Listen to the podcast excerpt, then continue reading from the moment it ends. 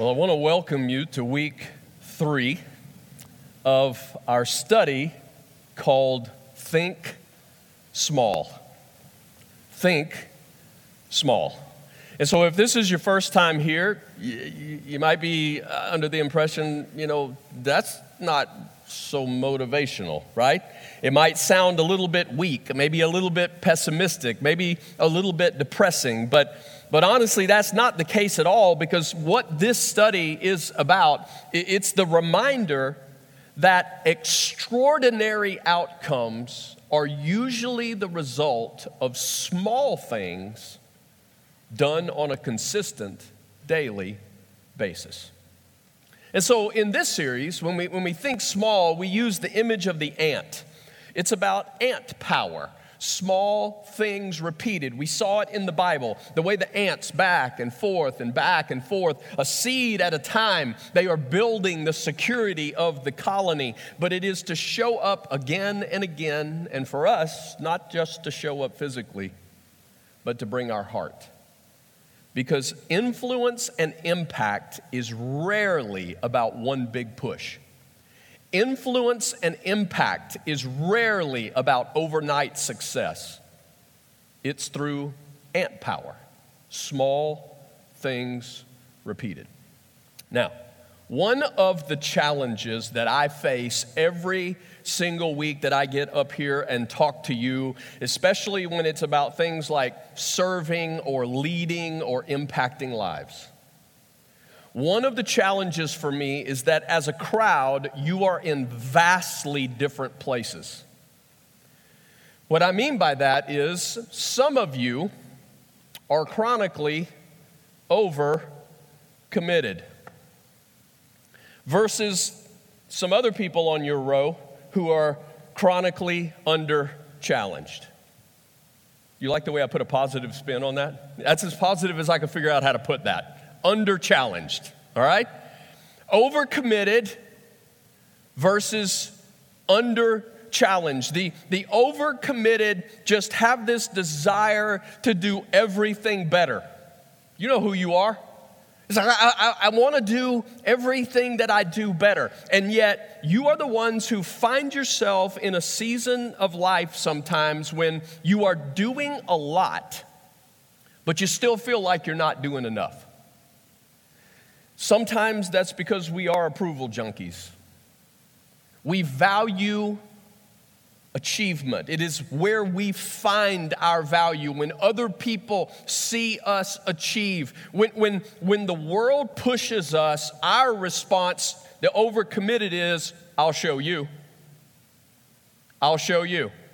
I'll just take on this next thing. I'll just take on this next thing. It's, it's how we respond to the pressure versus the under challenged. And I'm saying, I get it. Sometimes this is a response to past failure. Sometimes this is a response to past criticism. And the memory of the pain just kind of leads you to shut down. Your response to the pressure is not, I'll show you. Your response to the pressure is, I'm just not going to do that stuff anymore. I'm saying both of us need guidance. And today, I think we're going to find some really good guidance as we follow Jesus around for a few days of ministry as it is recorded in the scripture. In just a minute, we're going to be in Mark. So if you've got your Bible and you want to go to Mark, go ahead and start finding it. But I want to show you where we are geographically. Um, here, here's a, a, map of the, the area of, of, Israel in the, the northern section of Israel. Um, we are up around the Sea of Galilee, okay, which that, that territory of Galilee, it's in, the, it's in the northern part.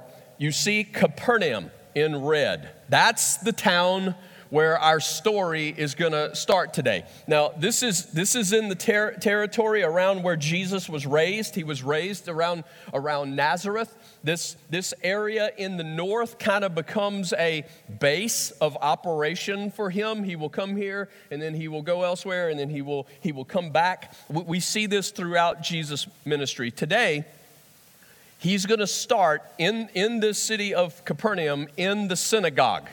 Which we would think kind of like the church. This is where people they would come to worship. Something happens there that kicks off a series of events that I think will help us with our struggle today. For, for those of us who, who, who, when we're doing a ton of stuff, and yet we still don't feel like we're doing enough, I want you to consider the possibility that that voice telling you you're not doing enough might not be God. That might not be God. You say, okay, but Jeff, I would feel better about all that if I could just give a confident yes to the things that I should be doing. And if I could give like a freeing no to the things that I shouldn't be doing. But how do I know what those are and how do I get to that place? Well, I think we can learn some stuff today. Jesus is the teacher. Mark chapter 1, verse 21. Here's how the story begins. They went to Capernaum. That's they, Jesus, and a few disciples. He's got a few. They went to Capernaum, and when the Sabbath came, we talked about that last week. This is the day they rest. Nobody, they don't pick up the sickle on this day and, and work the fields. This is the day to rest. When the Sabbath came, Jesus went into the synagogue and began to teach. That was common in that day. The rabbi, the teacher, they would, they would go into the synagogue. They would often sit there and they would teach the people. In this season of Jesus' ministry, which is right at the beginning, Mark chapter 1 could kind of give you a clue. This is right at the beginning of Jesus' public ministry. Jesus has a message that is repeated. It's repeated over and over as he's collecting a few of those first disciples. He's going from town to town, and there is a message that he repeats. This is the message Repent, for the kingdom of God is near. Repent, for the kingdom of God is near. You say, the kingdom of God, Jeff. I, have always heard maybe that statement, but I don't know what that means. What, what is the kingdom of God? Think of it this way this is life when God is king. This is, this is what life is like when God is the king. Like forgiveness is granted. In the kingdom of God, when, when God is king, forgiveness is granted. It's not only granted to you by Him, right, by His grace, but it's also granted from you by that same grace that is working in your life. When God is king of your life, forgiveness will be received and forgiveness will be given. That makes sense? That's what the kingdom of God looks like. In the, when God is king, the neglected are loved. When God is king, religion is not some show.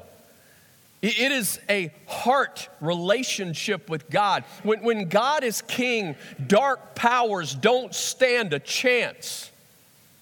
When God is king, disease and death, they are evicted. And what Jesus says, repent, for the kingdom of God is near. It's near because the very king is here. He's the one saying the words. The king is in the room. And so the word is repent. Repent means a change of mind that leads to a change of direction. In other words, think about things differently that leads you to act differently. That's his message. That's his message over and over. Verse 22, back in Mark chapter 1. The people were, what's the word? Amazed. What are they amazed at? His what? Teaching. So they're, they're hearing him teach things like, and they are amazed at his teaching because he taught them as one who had authority, not as the teachers of the law.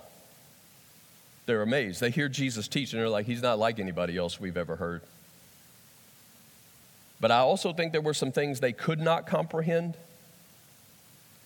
At this point, they don't comprehend that what he's teaching, the kingdom of God, in order for that to be brought about, it would require Jesus' life.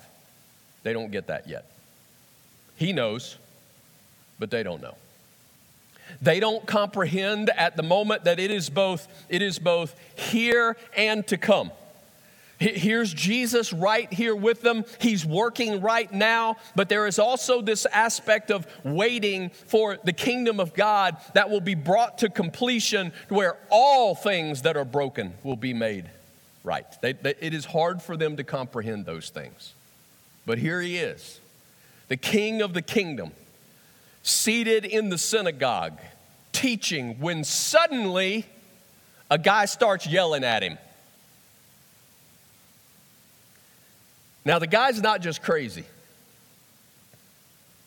When you look at this guy, there's something haunting.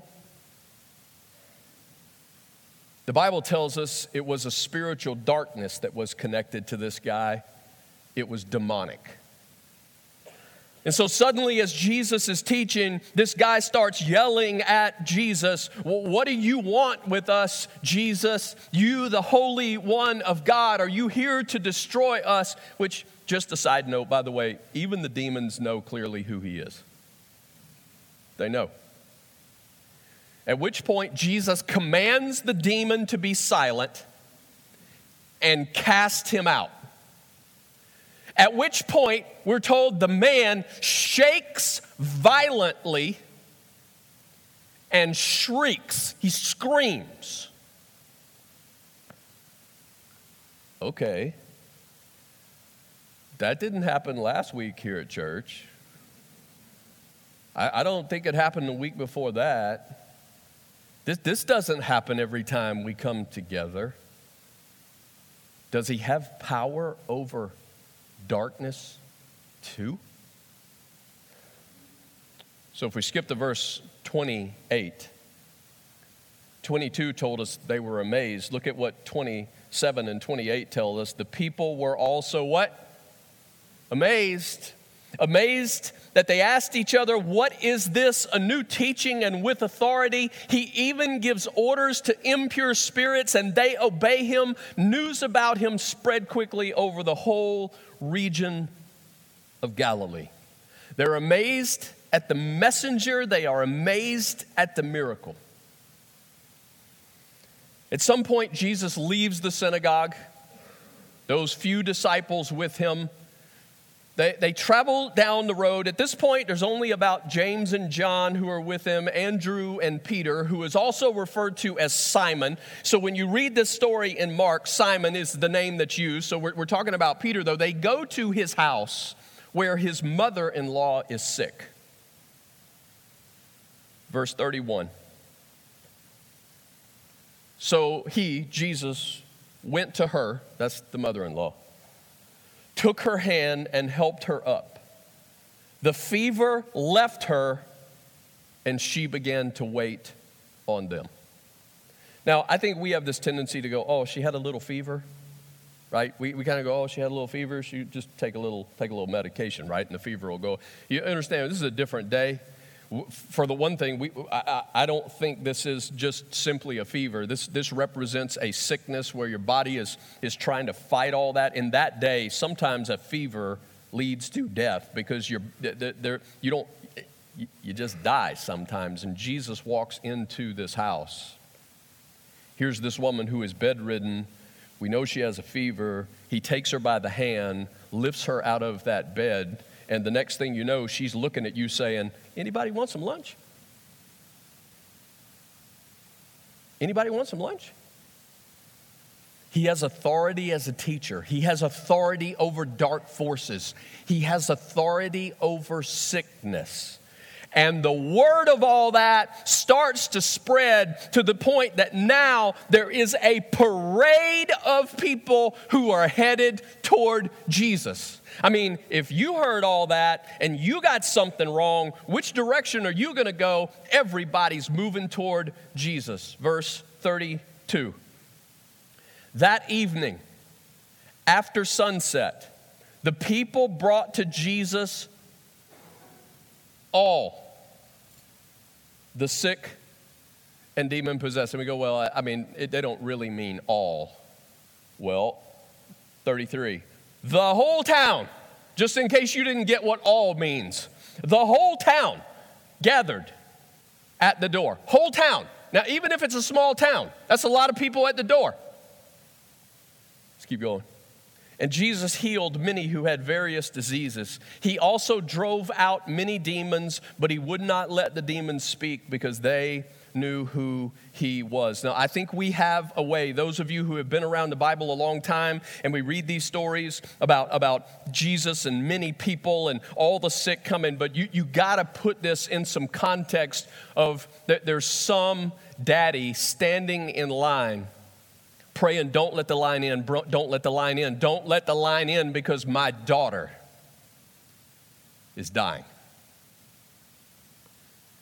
There, there's, there's some mom praying, don't, don't, no, I, I, will, I will, I am getting to the door wherever Jesus is because my, my, son, he cannot see. But, but if, if Jesus, if you would do something here, I, I know that, that he would be able to see. There are friends who are in line for friends. Uh, uh, uh, they've been wounded in some way. I, my friend cannot walk anymore. Jesus, if you would just say the word, imagine this line of people. This is not just some sterile line, right? Waiting your turn. These are people who bring the heart, they, they bring the emotion of people that they love, who are hurting, who are wounded, who are dying, and they're trying to get to Jesus. It says, the sick and all the demon possessed. We see at this time in Jesus' ministry this combination of him as a teacher and healer. I mean, we see him doing both of those things. He's teaching, repent, for the kingdom of God is near. But with that, backing up that teaching, if you will, are these miracles. In other words, when God is king, this is what it looks like. The demons must run. So the demon is cast out of the man who yells at him that day right? When, when God is king, sickness is evicted. And so Peter's mother in law is, is healed of, of whatever that was that she had that day. You, you have this picture where the miracles are the exhibits of what Jesus is saying when God is king. Now, I'm, I'm saying that was one day. That's one, it's really one afternoon in Jesus' ministry. That's a good day. That's a good day. And you're saying, okay, how does that help us? Well, just hold on a minute. We're going to get there, all right? At some point in the night, all of that ends. And the next morning, the disciples awake to see the cot where Jesus is sleeping is empty as in Jesus is not there. And they don't know where he went.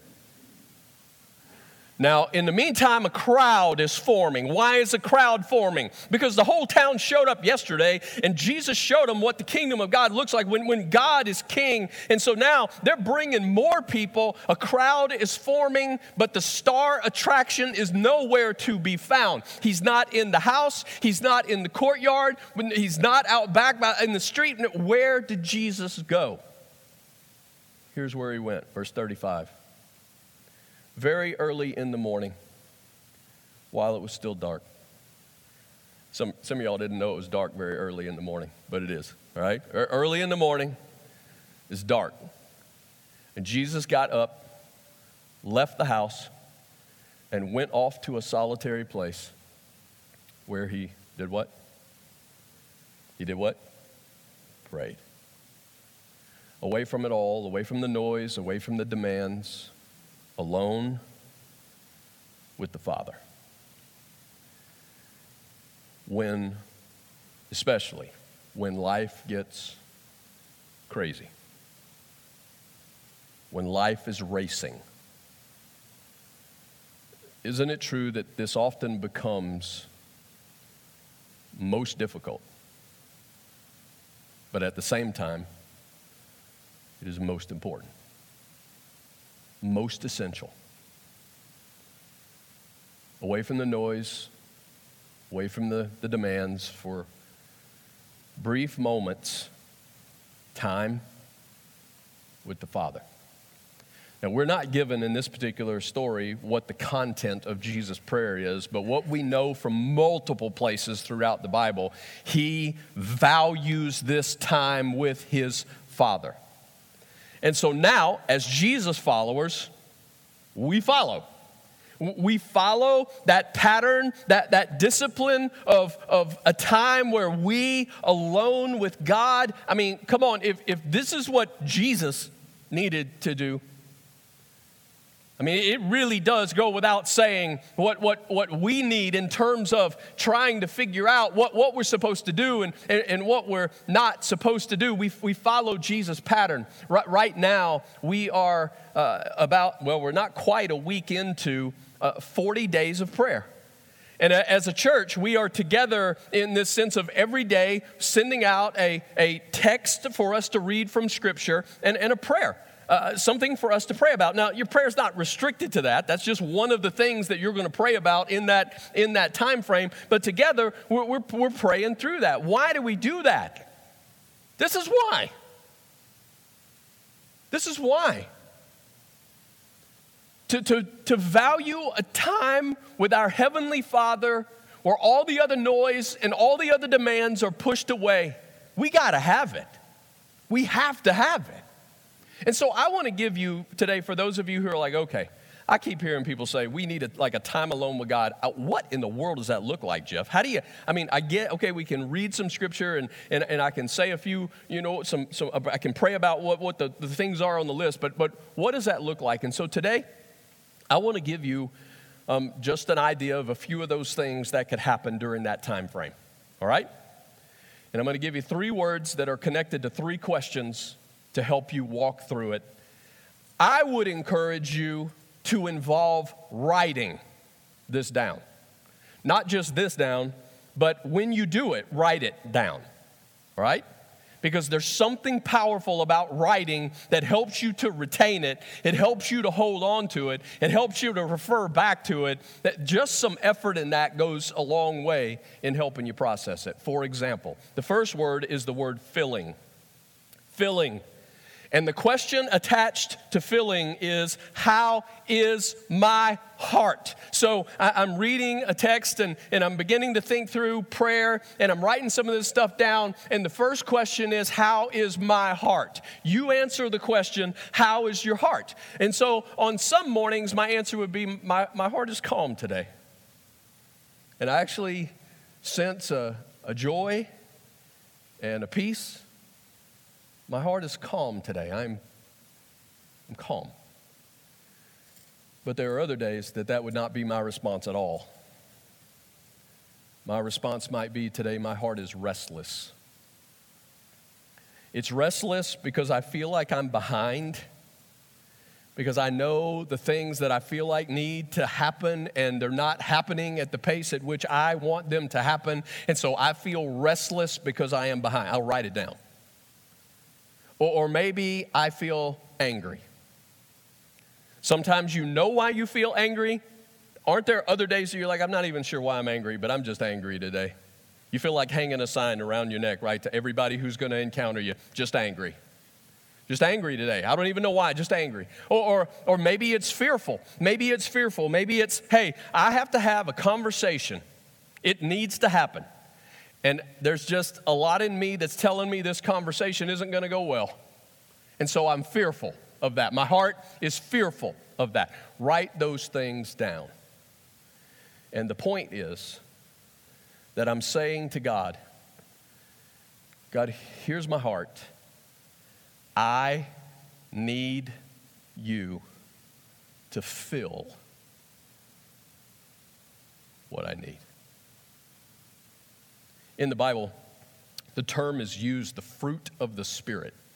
Might sound kind of weird, but it's, it's, it's what God's Spirit works in our life. It is the evidence of God's Spirit being present in us. When we put our trust in Him, He comes to live in us. And then the fruit of who He is, we are able to see at work in us. And so uh, the, the Bible lists them as like love, joy, peace, patience, kindness, goodness, faithfulness, gentleness, self control. Uh, that's not just some fluffy little list. That is what I need as I'm trying to, to follow Him. Love is treating people well, even the obnoxious ones.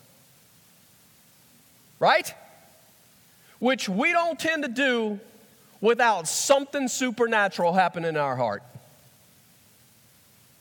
God, this is what I'm feeling and this is how I want to act, but I'm asking you to fill my heart with a love that looks like yours.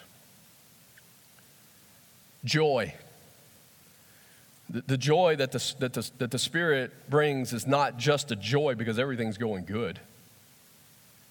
It's this joy that, that you can't really explain, but it's, it's supernaturally real. It is, it is His presence, it's peace in the middle of the storm.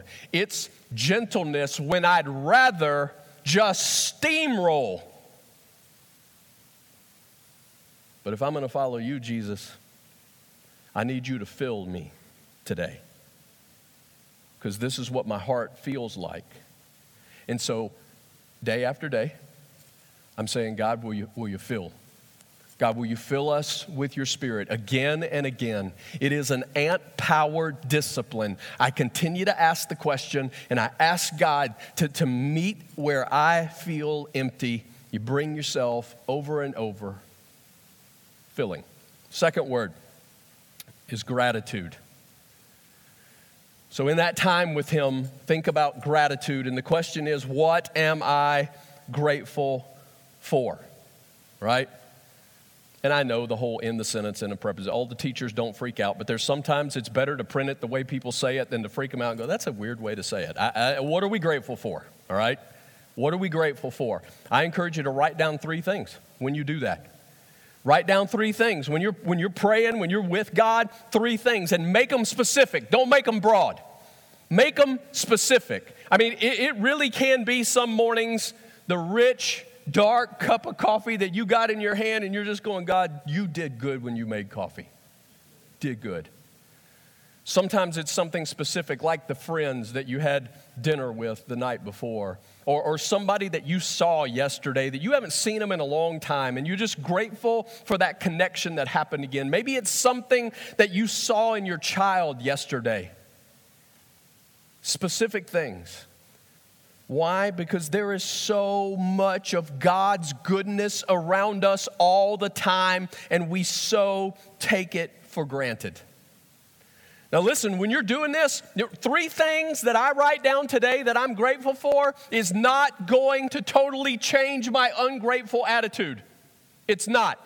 But when you bring the ant power and day after day, you are thinking about three things around you every day that you are grateful for, it begins to stir something in your heart. And not only does it do your heart good because it's reminding you of what to be grateful for, but when the gratitude moves in, it actually ends up pushing stuff like complaint out. Complaint is obsession with what's going wrong. Anxiety is about what might go wrong. And envy is about what's going right in everybody else's life that I wish was going on in mine. And when you are grateful, it begins to push those things out, it keeps those things away. And some, some of us need to spend some time on gratitude. We just do we need to spend some time on gratitude because some of us say that we're followers of Jesus, but if we follow you around and listen to you talk, Jesus does not look very good. And the reason is simply because we choose to ignore all the goodness and we just highlight the things that aren't lined up the way we want them to be. All right? One more word it's the word identity. It's the word identity. Identity is about the question who does God say I am? Who does God say I am? And this is not for you to remind God, this is for you to remind you. And there are, the Bible is filled with examples. I, I think about moments like when Paul writes the book of Ephesians to the believers in Ephesus the way he starts is to remind them of who they are, adopted by the Father in love. He tells them who they are. Before he, he calls them to do anything, before he, he, he reminds them who they are. Listen to what I'm about to tell you. Your most defining moment is not who dumped you. Your most defining moment is about the one who took you in. He picked you out, He picked you up, and He brought you home, and He made you His kid. That is what defines who you are.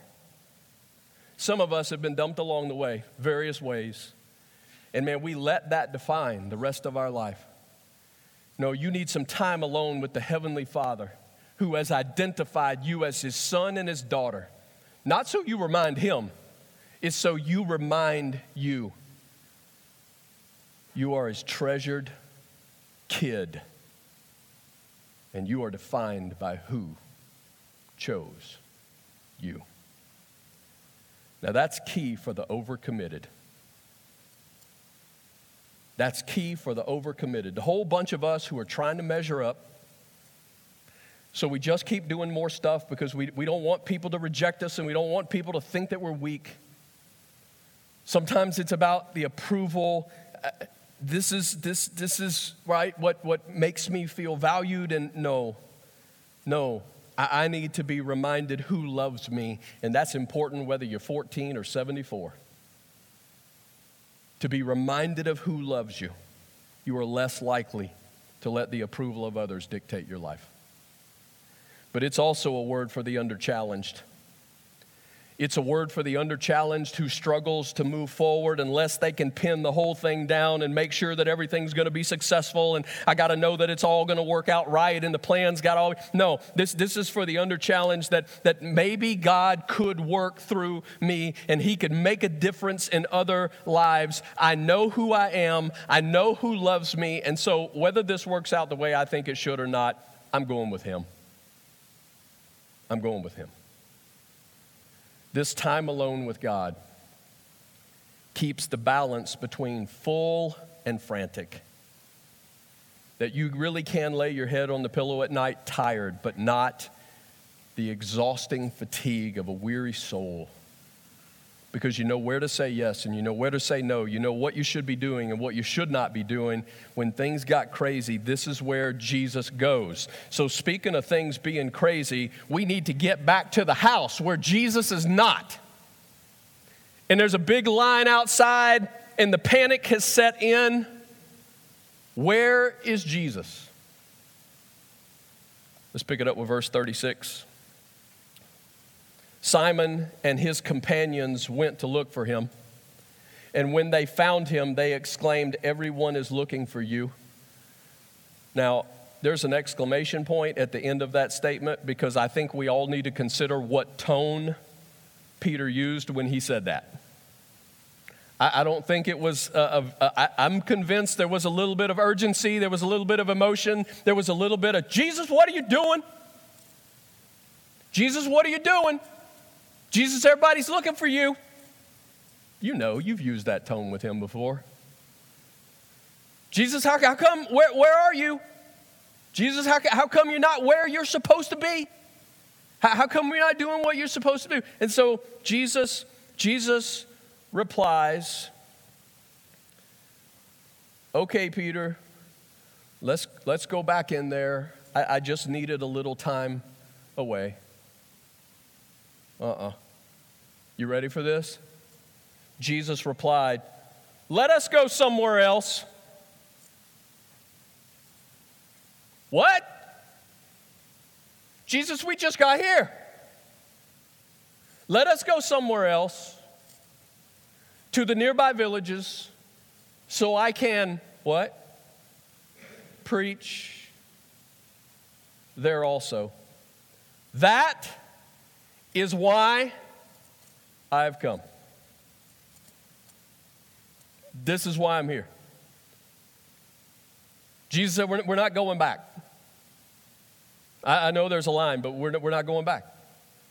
We're going to go to some other villages because there's a message I need to bring. Repent, for the kingdom of God is near. This really is one of those reminders for all of us who have convinced ourselves that following Jesus is really about Jesus following me. I mean, it is. This is one of those places in Scripture where we go, Jesus, Jesus, this is the plan. And it obviously is the plan because here's where we are. Here's where we are, and here's this big old line of people. So obviously, this is this is where you need to be. This, this is where we, we need to be. I, I have my plans, and Jesus, I need you to make those plans work. And the, the answer is no, He owns the plans. And sometimes that means uh, a change that is different than what we would have expected. I am personally wrestling just recently, last couple weeks, kind of wrestling with that phrase that we all, I hear it from time to time, and, and I think we've all even used it. There are times where we sense God telling us to do something, and so we use the phrasing of we, we have kind of put our lives on hold in order to do what Jesus tells us to do. You know what I'm talking about? We, we have put things on hold in order for Jesus for, to do what Jesus tells us to do. And I'm saying, uh uh-uh, uh uh uh To put things on hold sounds like it's my life, and for a little bit, I'm gonna, I'm gonna put it on hold and I'm gonna follow what he wants to, but that means I'm gonna get back to where I was. No, uh, following Jesus is not about putting things on hold. Following Jesus is about hanging up the phone when it comes to my dreams and my plans and my ambitions. It's about saying, Jesus, you now own the line. Whatever you say, that's where we go. Whatever the plans, that's what they need to be. We have, we have sort, well, no, we have really diluted the whole picture of what it means to follow him. Some of us say that we get that, but as soon as he shakes things up, we start worrying and we complain, and sometimes we just don't follow. We just don't follow. Remember, Jesus was the teacher and the healer. And what Jesus knows is starting to happen in Capernaum is that the teaching aspect is sorting to take on the smaller view, and the healer aspect, that's what everybody is after, right? And so Jesus is teaching, repent for the kingdom of God, and it's like, blah, blah, blah, Jesus, will you just fix my hand?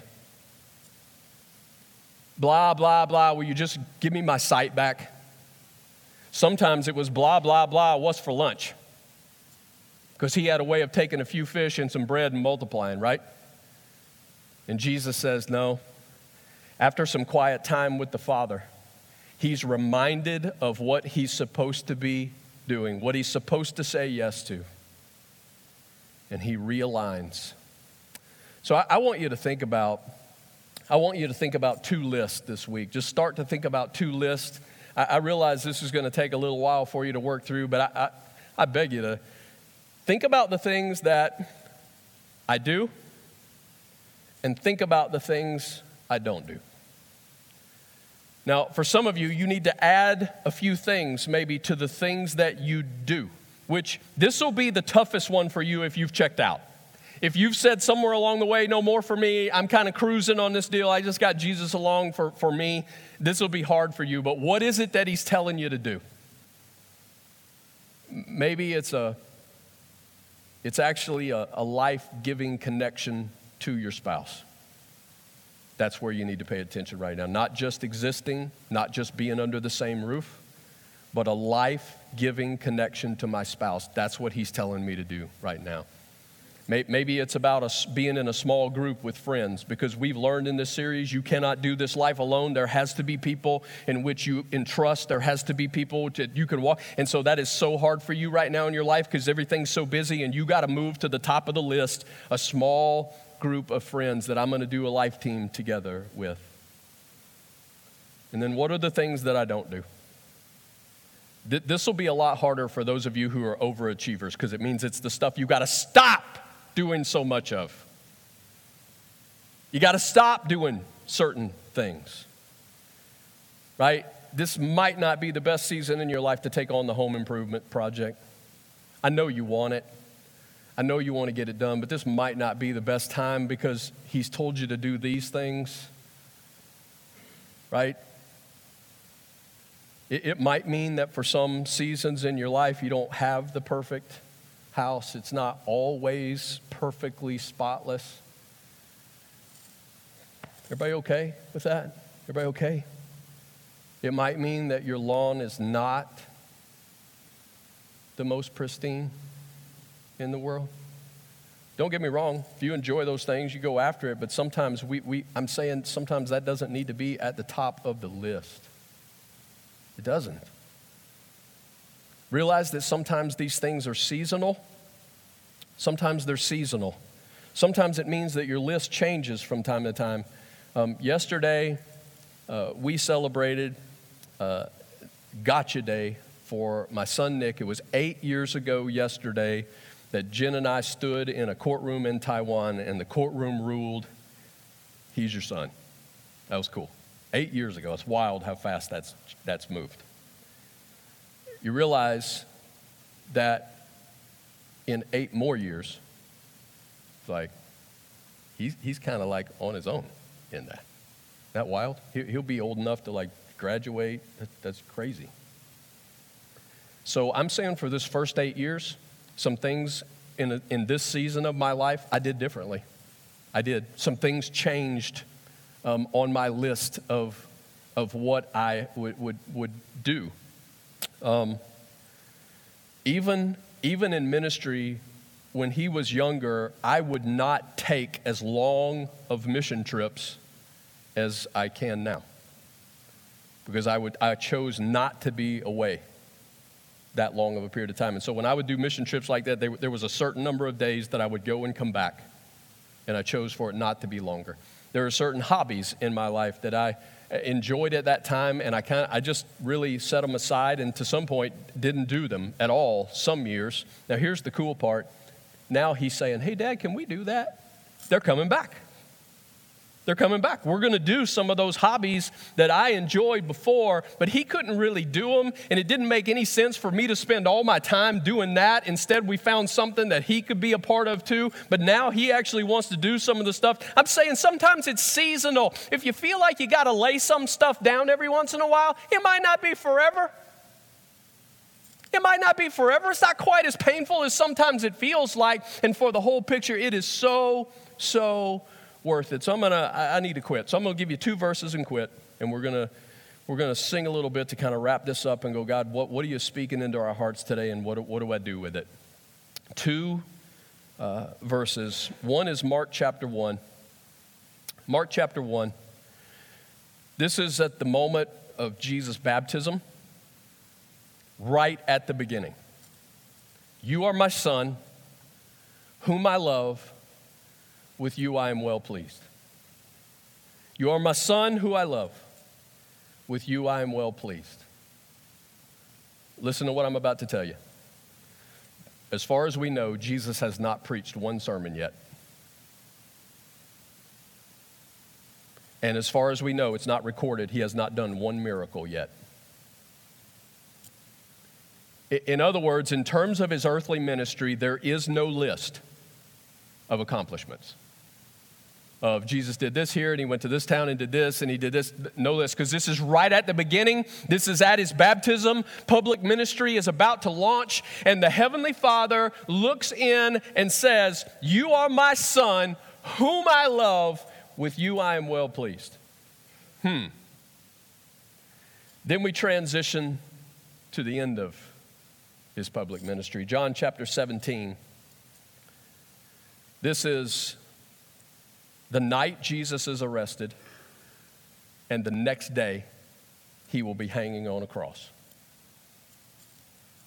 Jesus said, I have brought you, Father, glory on earth by finishing the work you gave me to do. Woo. Jesus, this was, uh, God, this was all about your greatness, Father. I, this was all about people knowing how great you are because I finished the work that you gave me to do. Question Could all the blind people see? Nope, still blind people.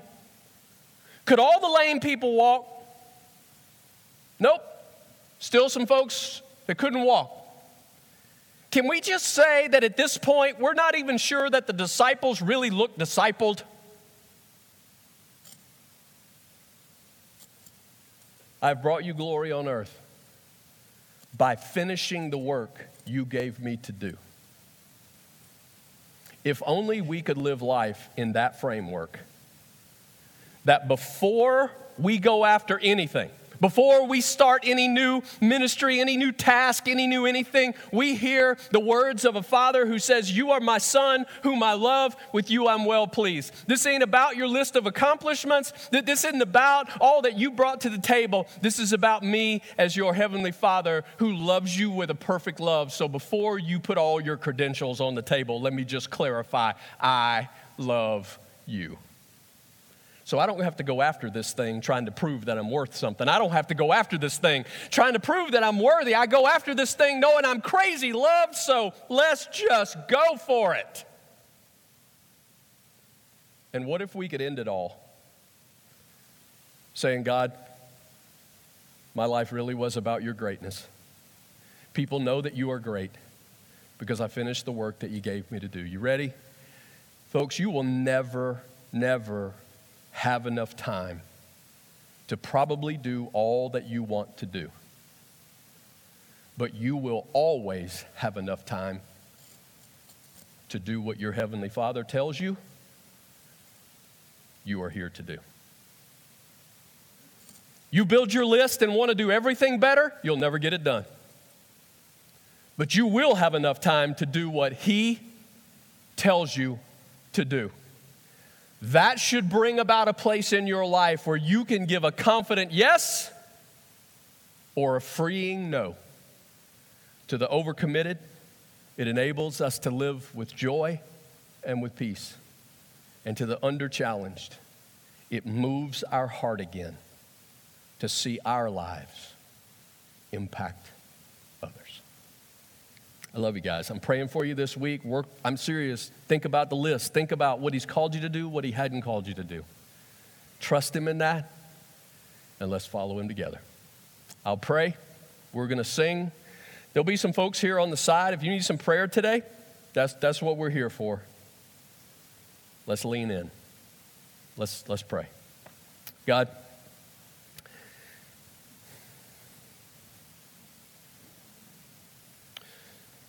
Some of us here, we, we, we, find ourselves in that place of doing a lot and yet still feeling like maybe we're not doing enough. And I know every once in a while, God, it's because you change what we're supposed to be doing. Sometimes it's because you tell us there are some things that should be set aside, other things we're supposed to pick up. And then there are other moments, God, that, that's just our false guilt that an enemy loves to prey on. It leaves us weary, eventually, it leaves us bitter. So, God, today I pray more than anything that you could help us hear your voice. I pray that you would make us a people who will fight for that time alone with you. God, all the energy that we spend on, on our work, all that we spend uh, on our homes, God, all, all the energy we spend of things that need to get done, I'm asking that in our heart, you, you would help to move this time alone with you to the very forefront, just like Jesus modeled for us. God, would you give us a perseverance, give us a fight to know that just being with you changes all the rest. God, I pray for those who find themselves under challenge today. Most likely that's because of pain. God, a lot of times it's, it's fear, it's, it's failure, it's criticism. I pray today that your voice, your presence, would drown it all out. And that in our lives, we would begin to live like the King is in the room. God, give us courage to begin to live that the kingdom of God is alive in us. In the name of Jesus, we pray.